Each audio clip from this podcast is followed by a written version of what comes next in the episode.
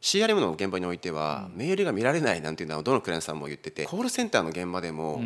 お客様と連絡取れなくて、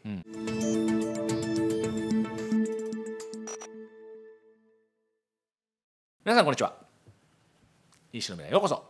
本日はですねスター株式会社の取締役大塚慎吾さ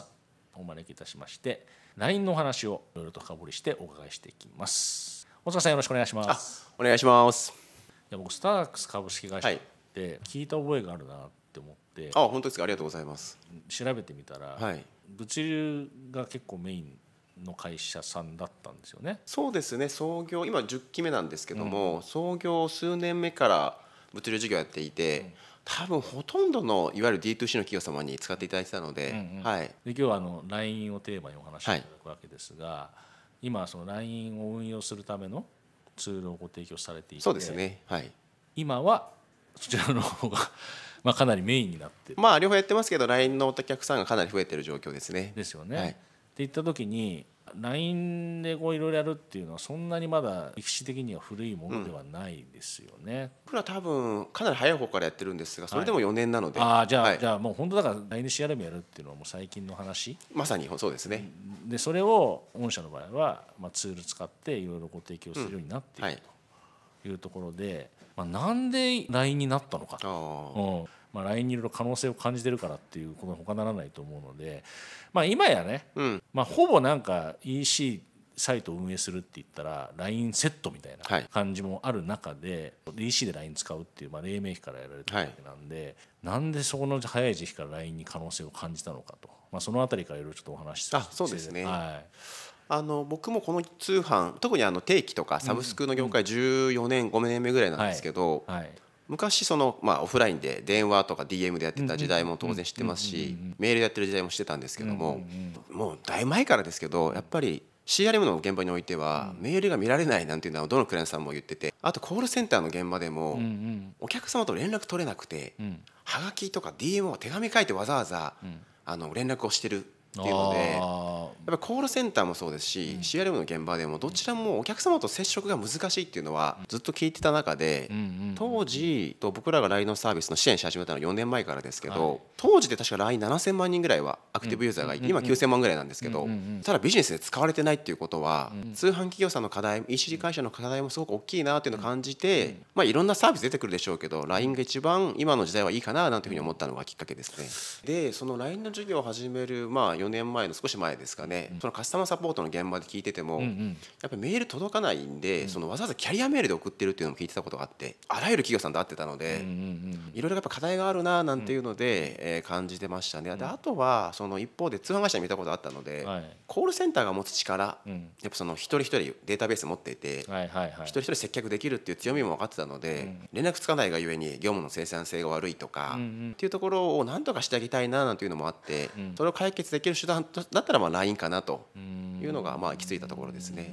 世の中一般的に LINE を CRM で使うって言ったらどういうことをしてるのかっていうあたり、視聴者の皆様に分かりやすくご説明していただけるといいかなと思うんですけど。これからっていうのも含めて3フェーズぐらいあるなと思ってまして昔ですねもう45年ぐらい前はメルマガの代わりとして配布率の高いメルマガとして一斉配信を使うっていうまあいわゆる反則ツールの時代がありましてまあそこから進化を遂げていろんなカートシステムと LINE の ID が紐づくことで誰が分かる one to one のマーケティングんうん CRM っていうのになってきてるのがここ最近ですね。なのでこの one to one のマーケティングにおいては、まあ、本当に何でも皆さん使ってるんですが買ってから、えー3日後1週間後もしくは、えー、と2回目届いてから3日後7日後でやめちゃってから30日後にもう一回戻りませんかっていうふうな形だったり、カスタマーサポートに近いんですが定期の商品が余っちゃってるので、1回スキップしたいうん。とかを LINE のチャットボットで自動化してやってあげたりとか、へえそうなんですか。はい、そうすると企業さん側はコストがなくなりますよね。うんうんうん。電話対応1本500、ね、500円とか600円かかりますから、うんうんうんうん。それが無料になって、でユーザーからすると10時17時がつながんない。もしくはメールだったら2日待たないといけない、うんうんうんうんこれがその場で即時解決されるので、うんうん結果としてリピート率にもつながってたりするんですが、うんうん。うんこういうのがまあワントゥワンのマーケティングですね CRM。すごい会社さんはこの定期の変更月に2万件以上とか自動自動で処理してます。はい何がいいかって、まあ、もちろん企業側もコスト削減になるのもあるあるんでしょうけど、結果的にお客さんがいいですよね。UX が全然違うと思いますね。ですよね、はい。い、やそれはちょっとびっくりしたそれは、はい、今 D2C って言われてる時代なのでやっぱりユーザーと企業が近くないと、わざわざ通販で買わなくてもいいですし他の会社でも買えますしいやいやいやそこまでやってる企業さんもありますね。これがまあ今までの感じでこれからって感じですけども、LINE ってスマホのまあ一等地を押さえてるようなアプリじゃないですか要は。そこでまあただのコミュニケーション反則ツールという意味もありますけど LINE の持ってる機能っていろいろあって、えっと、アプリみたいな機能を LINE 上に作る機能もあったりするので、自社アプリを入れてもらうまでもないブランドさんとかっていっぱい当然あると思うので、に関しては LINE でコミュニケーションを取りながらそこで自社の提供したいサービスとかを簡易的なアプリとして提供するっていうような形になってくるんじゃないかなというふうには思ってますね。ミニアプリですか？はい。とか。ね、はい。うんだからなんかあの反則ツールの時代もあれば CRM ツールの時代もあれば、まあ、これからは第二の EC サイトというか、そういうような感覚になってくるんじゃないかなとは捉えてますね。僕もそのまあ大手企業さんも含めてミニアプリは結構聞くんですけども、誘導しやすいんですかねやっぱり。LINE の中でログインなしで一発でいけちゃうので可能性はすごい感じてますね。ちなみに大前提でちょはいっとベタな話になっちゃうんですけど、さっきの変更とか一回スキップするとかそういうことやられてる会社さんっていうのは全部 LINEID で管理してるんですかねお客様のこと。そのコミュニケーション上はその LINE でやってますね。もちろん EC サイト入った時は ID とパスワードでやってますけど、あはい。そことそこを紐付けてるからあそうですそうです。あ顧客 ID と LINEID 共通化されてるので、でそういうことが御社でもツールでもできるっていう感じなんですかじゃあそうあそうですね。うちの例えばツールでいうとその LINE の中に LINEID と顧客 ID が同時に紐付いてるので、この人たちに CRM やりたいとか、っていうのをやってますね。こんな CRM の使い方してるとかっていう事例とかがもし差し支えない限りで教えていただけああもう全然。はい定期コースとかサブスクの会社って CRM って多いので、その例でいきますと、当然あのやっぱ継続いただくのは大事なので、初回買ってから継続してもらうためにちゃんと商品を使ってくださいっていうのは例えば買ってから何日後とかっていうのをずっとフォローしたりとか2回目進んだ方には3ヶ月とか長期コース入ってもらった方がお得なので切り替えませんかっていうふうに2回目お届けになってから何日後とかにアップセルのご案内したりとかとかですね。あと同じくクロスセルしたりとかですしあとやっぱりやめてしまう期間絶対あるのでやめたタイミングからえ2袋余ってるので60日後に再開しませんかっていうふうに自動的にやったりとかこういったのがまあよくある一般的な感じですね。でそれ以外でいきますとやっぱりお客さん辞めてしまう理由って単純に商品を使うにあたって効果実感しないとか何かしら理由があるじゃないですか、やっぱり食品のサブスクとかですと好き嫌いも当然ありますよね。あと冷凍庫とかですと、当然冷凍庫に入る入らない問題もあるので,、で今までだったらそれでやめちゃってたんですよね、それをえそろそろお届けに行こうと思うんですけども味変えますか？とかもし入らないんだったらスキップ1回できますけどどうされますか？ん。とかっていうのをやってあげることで、まあ、カスタマーサポートに近いんですけど、お客様の解約してしまう理由を、ん。LINE っていう身近なツールでん。取り除いてあげることでリピートにつなげてますね。維持してもらえばってことですよね。そうですそうですそうです。離脱されるよりは一はい回スキップしても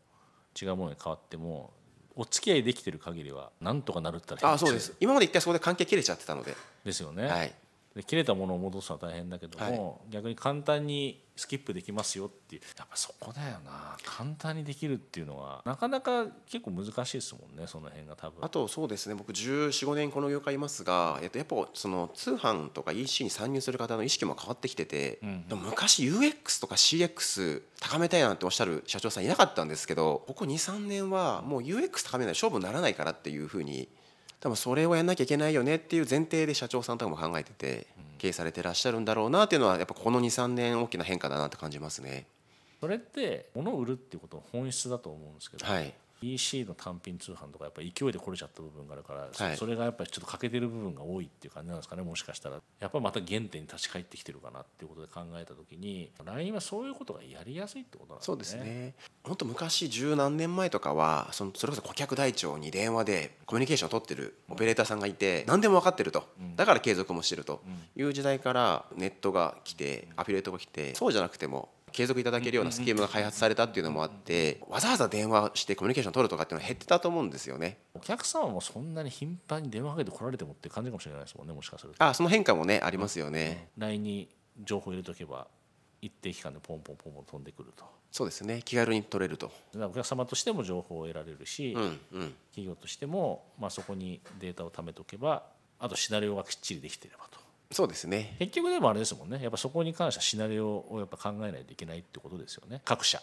それはもう電話とか DM とかメールと一緒ですね、あのシナリオは絶対必須ですね。ですよね、はい。あくまでそれを出すツールとして LINE があるわけで。あくまでも LINE はツールですね。ね。そこの裏側を考えるのはやはりお店の接客力とか、そうですそうですね。うん、そこが大事だっていうことですね、はい単品通販だとレガシー的な部分はもう皆さんも当然お持ちなんですけども、この前半のことおっしゃられてましたけどなかなかそこで連絡取りづらくなってると、そこが一つやっぱ大きなポイントなんだなっていうのがあるのかなと。で一種確実に届くって言ったら LINE はそれがもっとやりやすいのかなっていう感じですよね、そうですね。言ったら、うん。大阪の単品通販のお話メインにされてましたけど、別に単品通販じゃなくても接触頻度を上げるっていう意味で言ったら、まあ、LINE はいろいろと使えるんだなと。そうですね。いうのが、まあ、今の前段のお話でよく分かりました、はい。ということで前半ちょっとこれで一回、はい。あの終わりにして具体的なおはい。話をいろいろとお伺いしてきますので、え。え前半はこれで一回終了したいと思います。はい、どうもありがとうございました。どうもありがとうございました